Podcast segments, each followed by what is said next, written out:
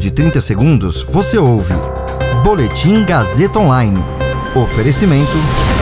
Se você tem muito o que dizer e quer escolher uma profissão para dar voz às suas ideias, a Faculdade Casper Libero é o seu lugar. Jornalismo, publicidade e propaganda, relações públicas, rádio, TV e internet. Todas as possibilidades abertas. Acesse casperlibero.edu.br e conheça as infinitas rotas que o mundo da comunicação oferece. Comunicação é mais do que uma escolha, é um modo de existir.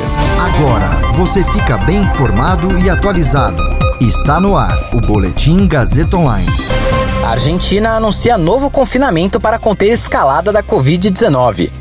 FGV aponta que clima econômico da América Latina melhora, mas ainda é desfavorável. Eu sou Caio Melo e você ouve agora o Boletim Gazeta Online. O presidente da Argentina, Alberto Fernandes, anunciou novas restrições para tentar conter o que o governo considera a pior fase da pandemia do coronavírus no país. As medidas mais rígidas durarão nove dias. Começaram no sábado e vão até o dia 30 de maio.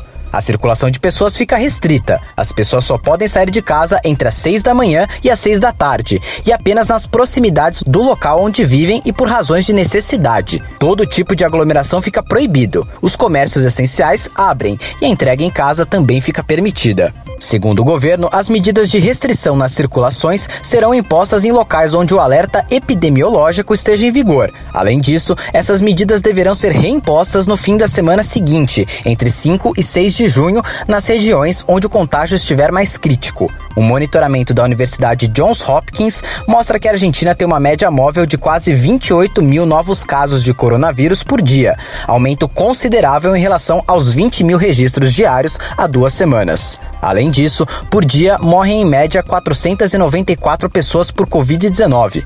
Ao todo, a doença matou mais de 72 mil pessoas no país. Há uma preocupação adicional após a variante indiana do coronavírus ser detectada na Argentina.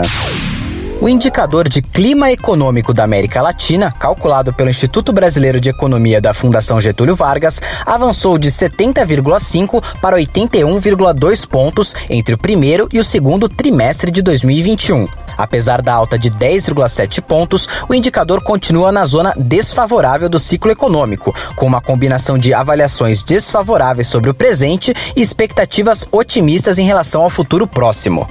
A FGV diz que após a quarta alta seguida do indicador trimestral, seus dois componentes continuam a sugerir avaliações diferentes de acordo com o horizonte temporal. Enquanto as expectativas em relação aos próximos meses são otimistas, a percepção em relação à situação atual ainda é bem desfavorável.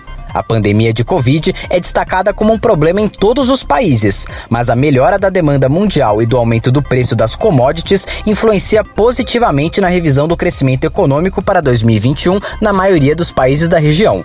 A sondagem econômica da América Latina serve ao monitoramento e antecipação de tendências econômicas, com base em informações prestadas trimestralmente por especialistas nas economias de seus respectivos países. Esse boletim contou com suporte técnico de Agnoel Santiago, supervisão técnica de Roberto Vilela, coordenação Renato Tavares, direção da Faculdade Casper Liber e Gazeta Online, Wellington Andrade. Você ouviu Boletim Gazeta Online. Para saber mais, acesse radiogazetaonline.com.br.